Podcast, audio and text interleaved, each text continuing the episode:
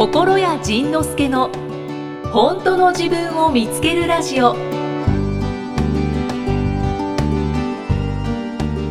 まずお知らせからしといた方がいいのかな？あの大きなお知らせがあって。はい。2017年の2月の8日で、えー心屋がちょうど10周年になるんですね。僕がその、そうなんですね、心屋として、えー、と個人事業で始めた時から数えてちょうど10周年になるんですけど、まあ、10周年なんでなんか特別なことしたいなと思ってたら、その2月の8日にまさかちょっと大きな会場を取ることができましてでその大きな会場っていうのは何かと言いますとあの日本武道館。えー、すごい。めちゃくちゃ大きいですね大きいですよね、はい。日本武道館を取ることができたのでこれはい。奇跡的に、はい。でまあそこで10周年記念で独演会をはい。独演会という名のライブをやろうかなと思ってまして。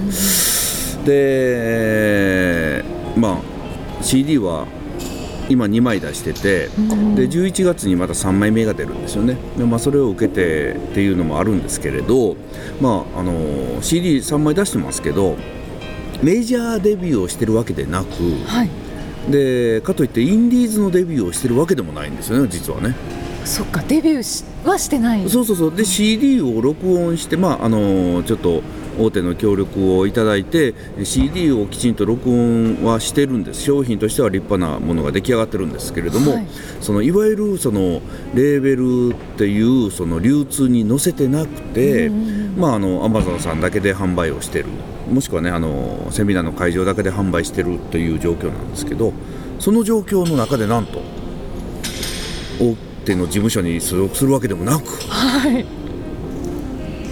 日本武道笑ってしまう。日本武道館でやるということが決定しましたんで、まあ、あのチケットの発売が10月の下旬ぐらいからその、えっと、ビートル会員さんとかそれから、マスターコースの卒業生とか、そういったところからちょっと順番に先行発売をしていく予定なんですがはい。ぜひはい。2月の4日平日水曜日。平日水曜日。の夜6時とか6時半ぐらいからはい始める予定です。すごい。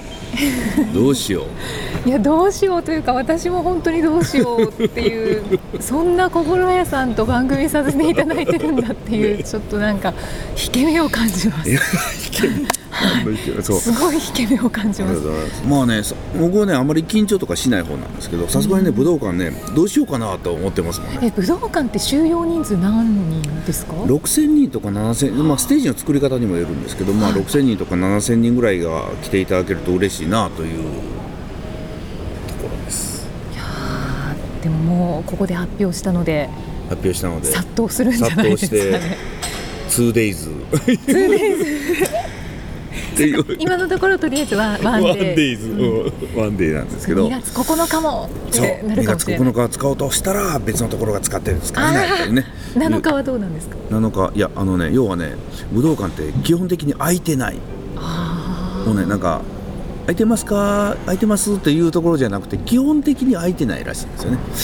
で基本的に空いてないところがその2月の8日というその特別な日に偶然空いてたんでこんな奇跡はないなというとねころなので、ぜひ皆さんがもうその、まあえっと、僕ね、2000, 2000何年かな、その2006年とか5年とか、そのもう10年以上前から武道館に立つって言ってたらしいんですよ、僕あんま覚えてないんですけど、まあ、覚えてるのはね、2009年ぐらいからなんですけど、はい。武道館に立つってずっと言ってたらしくて、でまあ、あの周りの人はそのえカウンセラーでしょと、で何するんですかみたいな、まあ、当時はね僕まだその講演会のイメージやったんかもしれないんですけどいつの頃からかその武道館に合わせるように歌を始めて、で結局はそのまあねそのミュージシャンにとっての甲子園みたいなところなんで、そこでこのライブをさせてもらうことになるとは夢にも思っていたような夢にも思っていなかったようなででももうん。少し口にはしてたんです。ずっとしてたらしいです。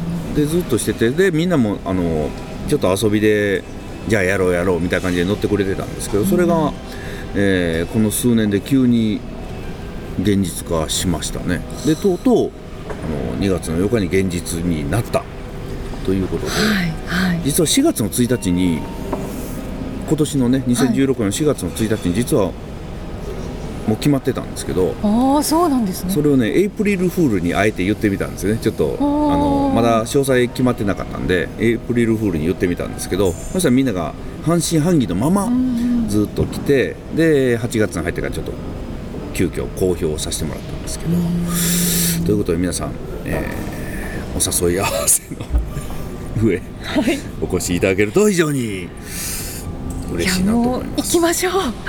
みんな来るんだ。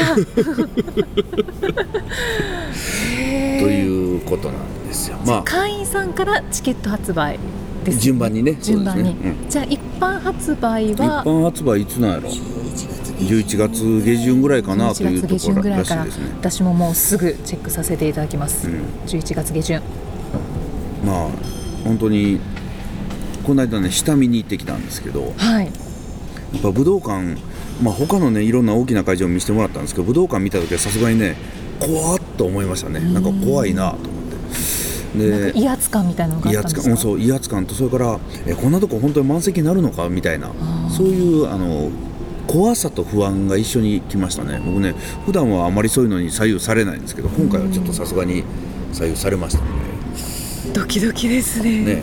まあ少なかったら少ないでまあいいかなとちょっとこじんまりとやってもいいかなとも思ってるんですけど、うん。まあ、できれば皆さんが来ていただいて一緒に10周年をはい祝わせてあげようじゃないか。と 変な汗かいたさす今がさすが。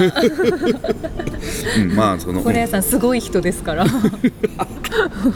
あそのね、僕の10年をずっと見てくれた方もきっといらっしゃるだろうしこの数ヶ月で僕のことをね知っていただいた方もいらっしゃると思うんですけど、まあ、そういう方たちが入り混じってちょっと面白い会になればなとは思っております。うわどんなどんな講演講演会ライブになるんですかね？ライブ。ですね。ライブですね、うん、じゃあ歌の方がたくさんある感じですそうですね。おおの予定です今のところね。だって新しいアルバムも出るんで。そうそうそうそうそうそうそう。あワクワク、ね、今これ言ってて変な汗かいてます 本当ですか？あの第1回目以来の変な汗をかいて 本当ですか匹敵する。一滴するんですよ。でもなんか都度またはい。お知らせいたします、はい、よろしくお願いします。お願いいたします。はい。いやでも口に出してれば夢ってやっぱり叶うもんなんですかね。うん、そうみたいですね。で、まあ、その武道館に行くために何か努力をしましたかって言ったら、努力というのかどうなのかわからないですけど何が何でも武道館に行くんだとかその金メダル取るんだみたいな努力は一切してないんですよね。武道館に行くためにやった努力っていうのは音楽の練習ですよね、まあ、まあそれも別に、ね、武道館行くための練習ではなかったんで、それと自分の人生の中でいらないものを排除していく努力はしましたよね。いらないものを排除していく、うん。いらないそういらないものを排除する。つまり本当はやりたくないのに我慢してやってることを順番にやめていきましたよね。はいはい。いつもおっしゃってる。そうそうそうそうそうそれで、えーできるだけ遠慮せずにあれやりたいこれやりたいこんな風にしてほしいっていう自分の気持ちの中に湧いたわがままを周りの人にお願いしてやってたら武道館やりたいというわがままを叶えてもらえたという。だからこれはその夢は僕が武道館の夢を叶えましたというよりもなんかすみませんありがとうございますみたいな。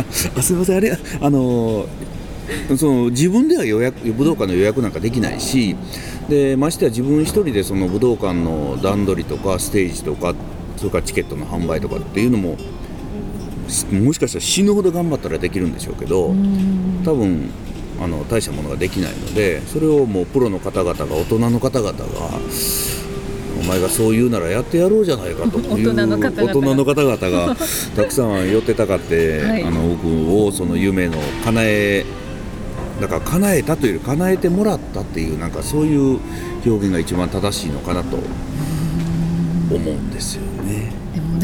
かそういつも心屋さんおっしゃってるその好きなことをしよう、うん。やりたくないことはやめよううっんていうのってなんかものすごいパワーなんだなっていうのをものすごいパワー本当に実感します。うん。で今まで僕はその夢を叶えるって言ったら自分一人で努力して頑張って周りの人にお願いして助けてもらってお願いしてで頑張ってであと頑張ってであと努力してあと頑張ってみたいなうん。それしか方法を知らなかったんですけどまさかそのこんな方法があるとは夢にも思ってなかったのでそしたらこれで夢をかなんかね自分で夢を叶えるとやったぞっていうイメージなんですけどああそうですね。ね、あのなんか自分に自信が持てるみたいななんかそういうイメージかもしれないんですけど今回のこの武道館に関してはいやなんかすみませんありがとうございますみたいなその全然このあの達成感というよりなんかありがとう感でいっぱいっていう感じですよね。うん素敵です。自分がやったぞっていうこう拳を握る感じよりもいやいや本当にすみませんみた いなすみませんいやありがとうございますいや本当にもうどうしようみたいななんかそんな感じですよね。なんかそういう夢の叶え方もあるってうんことですね。ね、だから、うんまあそのね、オリンピックみたいな夢の叶え方もきっとあるでしょうし、うんまあ、にまあ、2種類3種類、まあ、いろんないろんなタイプがあるんでしょうね。一生懸命やるのも当然楽しいし、はい。まあ、うん、その音楽に関してはちょっとちょっと今もこの武道館決まったんでちょっと一生懸命やろうかなとは。うんうんうん なんかちょっと緊張感が伝わるんですけども 思ってます。はい。なんか心屋さんのね今まあゆ夢うんというお話ししていただいたんですけど、あの前々回ぐらいだったかなまあ1000回はい。えっと夢の話で心屋さんにお話いしただいてて。なんかしましたよね。そうなんですよ、まあそういう回夢の回があって、それに関してええじゃないな。うん。お話ししてたんですよ。そうなんかねしたした覚えがなんとなくあるんですけど。あなんとなくありますか？ねお おぼろげなまあでも1回だけなのでまた夢の話していただきたいなって思ってるんですけどはいはいはいはい。その、まあ、第14回だ。うん夢の話はい。していただいて、はい。それに関してあのご感想をほいただいていたりご質問もいただいてるんですよ。ありがたい。これもなんかねたくさんいただいててね。はい、全部に答えたいですよねでそうもねなんです。本当は全部に答えたいんですけど。全然無理です。ごめんなさい。まずちょっとご感想を、はい。えー、佐野伊豆さん。佐野伊豆さん。はい。38歳男性の方。38歳男性の方。はい、はい、えー、仁さん、いきさん、素敵なお話をありがとうございます。ありがとうございます。えー、いきさんの夢が叶ったのお話でパッカーンしました。はい。あはい、そうか。イキさんのそのなんか影響力をあ与える人間になりたいみたいなそんな感じそういう話もしてましたし、一番最初の冒頭で、えー、こうやってあの私が何か話してることで、うん。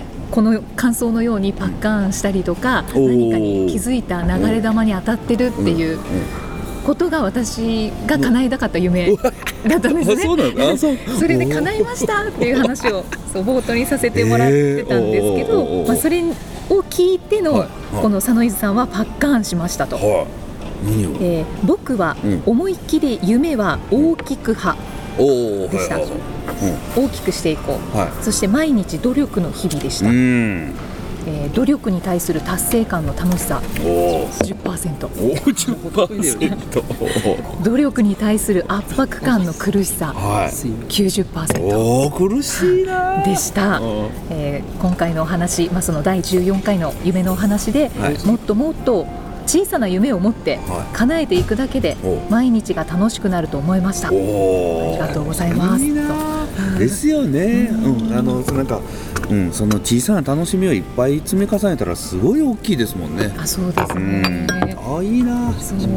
まあ、でも佐野伊豆さんにとっては、まあ、私の夢はちょっとこう小さい、うんうんなんかほのかな夢っていう風に捉えられたのかもしれないんですけど、私にとってはもう本当に大きな夢でした。いい話だ。な いい話だ。ねでもパッカーンしたっていうことですよ。おおはい。うん。だからそのイキさんが何気なくやったことでうん。ねその夢を叶えと叶えようと思って努力したわけじゃなくてなんかあ叶っちゃったみたいな、んそれでまた発刊する人が出てくるって言ったらこれ楽しいですよね。すごい。もう素晴らしい連鎖。超楽しい。小倉さんありがとうございまどういたしましても僕も何もしてない。すしてるしてる。いここでおつの間にか茶飲んでるしてます。だ け確かにそうかもしれないですけど、そうあともう一つはいはい。ご紹介していいですか、はい。ご感想なんですが、はい。えー花子さん。花子さん。33歳女性の方。はい。仁さん、いきさん、うん。ポッドキャストを聞いていてすごい気づきがあったのでおう。ご報告します。へ私えはい。スティーブ・ジョブズみたいにイノベーションで世界を変えたいという夢がありました。大きい夢ですね。うで本音はうん。すごいって周りから認められたかったって今は素直に言えるのですがそれが言えるようになったっていうのがすごいね。うんそうですね、はい。でイノベーションはうん。いろいろな分野うんの問題をうん。発見して、それを解決するのが本質という理解でした。ほそんな仕事を誇りに思い頑張って頑張って頑張ってやろうとしていた。なのになんか頑張れば頑張るほど苦しい、ううん。で自分が後者ということが 先日のラジオで分かっちゃってしかも仁さんは後者は頑張らなくていい、うん。重要な仕事はしなくてもいいうん。とか言われていて、うん。正直動揺していました、おー。で先日久しぶりにうん。その憧れのジョブズが残した伝説のスピーチを久しぶりに読んだんです。ほそうしたらあれ？結構うん。昔に何度も読んだはずなのにう。んなんか新しい衝撃がそのスピーチの中で、はい。彼はうん。世界を変えようなんてうん。何一つ言ってないんです、おお言っていたのは限られた人生を好きなことだけして生きろ。とだけ。そのスピーチは最後にこう締めくくられていました、はい。え英語なのでちょっと合ってるか不安なんですけどおうおうおう「Stay hungry」ほ「Stay foolish う」ほとどのつまりうん「下救生きろ」ということで花子さんは、えー私世界を変えるイノベーションを目指すのをやめます。うん。うんいろいろな物事が好きなので、うん。ひょっとしたらそういうのの組み合わせで、うん。結果世界が変わったように、うん。周りからは見える可能性もあるけど、ん。もはやこの際どうでもいい、うん。世界なんて変えなくていい、うん。ただただ好き勝手にうん。下救生きる、うん。それだけを目指して楽しく生きていきます、世界を変えるイノベーションなんか知ったこっちゃない。私今本当に自由です仁さん、いきさん壮大な気づきを与えてくれて ありがとうございます。私は何もしてないですけども仁さんのいろんなお話でうん。気づきを花子さん得られたそうです、だから多分このイキさんのイキさんがこのはい。会話の中、僕らのこの会話の中でなんか気づいていく様子が後者の人たちにものすごい勇気を勇気と共感とはい。気づきを与えてるんでしょうね。そうなんですかねさんは生きてるだけでそのいろんな人たちの意識をイノベーションしていってるんでしょうねこれね。どうしよう。どうしよう。偉いことですよ。世界を変えちゃうかもしれない。いやでも本当にうん。さっきのあの心屋さんのうん。その武道館がいつの間にか叶っちゃったうんうんうんみたいな感覚ですねじゃあそれは。私にとって。果たしてそうなのかなって、ね、なんかここで楽しくお茶飲んで喋ってるだけなのに、うんうんうん。人の役に立つこれ最高ですよね。最高です。でこうやってメッセージをご紹介するのがすごい楽しいです。楽しいですよね、はい。い、や俺はいいなそう、でもジョブズのそれも面白いな。あの要は、はい。要はジョブズも子供みたいにずっと何かを楽しいものを追いかけてただけっていうことですよね、その子供がもうそれこそ虫追っかけるみたいなレアポケモンを捕まえに行くみたいな そんな感じでずっとね追いかけ回してたら結果として世界を変えるものを見つけちゃったっていうことなんでしょうね、そうですね。いやいいじゃないですかね。ーね次回はどんな気づきのお話が出てくるのかお楽しみに